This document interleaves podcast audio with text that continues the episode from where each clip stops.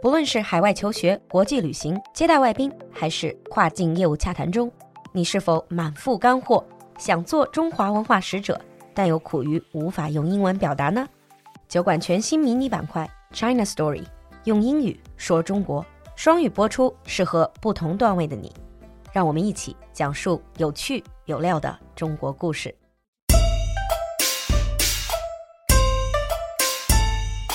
Hi everyone，欢迎回来，用英语说中国。今天是虎年的大年初三。As you're busy celebrating Chinese New Year with your family and friends, have you ever wondered how the New Year was celebrated in the Forbidden City by the imperial family hundreds of years ago? 所以今天的 China Story，咱们就来聊聊紫禁城里的大年。Back in the Qing Dynasty, the imperial family had three major celebrations throughout the year. Emperor's birthday, winter solstice, and then, of course, the Spring Festival, or Chinese New Year. 在清朝，一年之中有三次皇家大典，分别是皇帝的生日、冬至祭天，再来就是农历新年。Let's start with decorations. It was both a tradition in the imperial court and the common households to hang lanterns during the new year. 宫里和民间一样，过年有挂灯笼的习俗。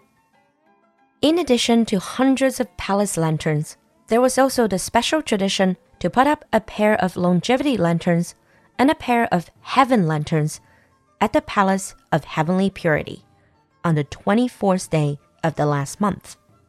除了大大小小的宫灯，宫里腊月二十四还会特别在乾清宫丹陛上左右各安设一座万寿灯 （Longevity （Heaven Lantern）。the heaven lantern shall be lit all night. The longevity lantern is elaborately decorated with streamers running down on all sides.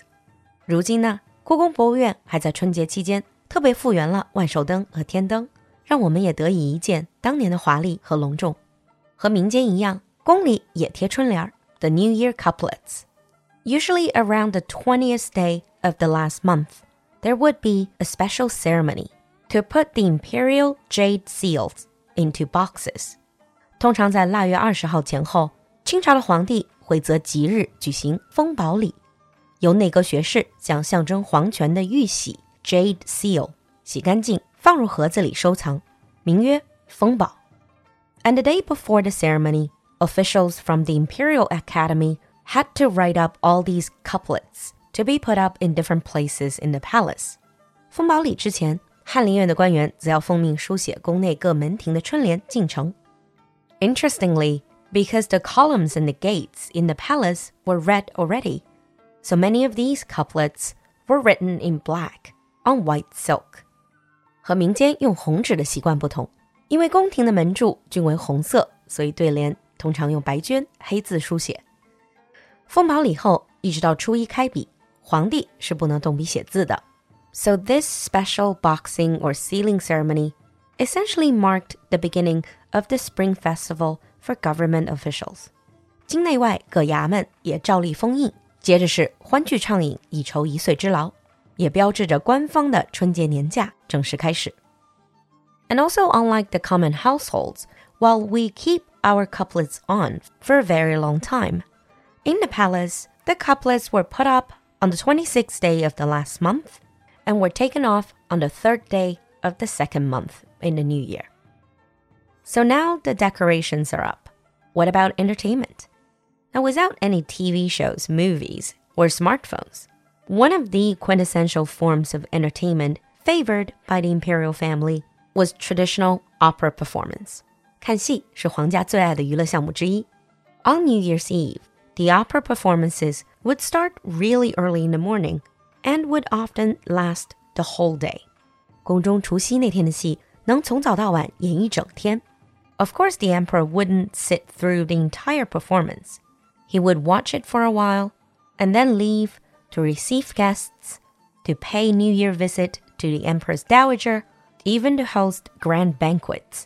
And then he would come back and watch some more. 除夕的戏有时候从早饭开始唱，皇帝中途会去接受朝贺。 给老太后拜年、举行国宴等等等等，之后再回来听。And then there's the banquet. For all common households, Spring Festival is definitely family and food oriented. And that's no exception in the palace, especially considering the fact that usually the emperor would eat alone. So the new year was a time for him to have family reunion banquet. 清代的皇帝平时通常是独自用膳，只有在年节时才会举办家宴 （family reunion banquet）。But unlike what you see in a lot of TV shows, the emperor's family reunion banquet is not a room full of his concubines, his sons, and other family members. members。但和我们的家宴不一样，帝王之家尤重男女大防，皇帝与后妃以及包括皇子在内的宗室需要分别聚会。So usually these family banquets are divided into two parts. In the morning, the emperor would dine with his concubines, and in the afternoon, he would have a separate banquet with other members of the imperial family. 一般皇帝会在早晨和妃嫔们用餐，到了下午才和宗亲、皇子、皇孙和一些尽知的王公举办另一场家宴。This was a way to strengthen the family bonds while maintaining the strict hierarchy. 这样规矩森严的家宴是为了平衡骨肉亲情以及皇帝与母亲、妃嫔、子女、宗室之间严格的等级制度。Even the table setting and tablewares at these family banquets were following a strict ranking system. 这些宫廷家宴里，连餐具也会因为位分不同而遵从严格的等级规制。In addition to these family banquets, of course, the emperor would also have to give banquets for his ministers, government officials, and give out some gifts. 每年的辞旧迎新之际，除了举办家宴，皇帝还会宴请大臣官员们，以及赠送礼物，称为馈岁。For example, some emperors used to give a grand tea banquet in the Hall of Double Glory.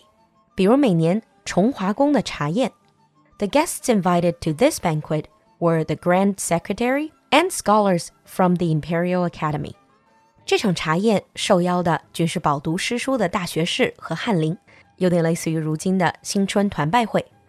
At the banquet, the emperor would serve them premium tea and even create poems with them and give them rewards to show his appreciation to the top intellectuals of the country. 茶宴上，皇帝赐饮三清茶，甚至还会即席联诗来表达他对国家栋梁之才的重视。And on New Year's Day, the emperor would hold a pen opening ceremony. 大年初一，皇帝还会举行开笔赐福的仪式。The emperor would take the brush pen out of the boxes and write down the Chinese character "fu" or fortune and other auspicious words, and give them as gifts to princes and government officials. 开笔仪式上，皇帝会写下福字以及其他的吉祥话，祈求一年的吉祥。除了在宫中张贴，其他的则会赐予王公大臣，相当于皇帝亲手发放的红包。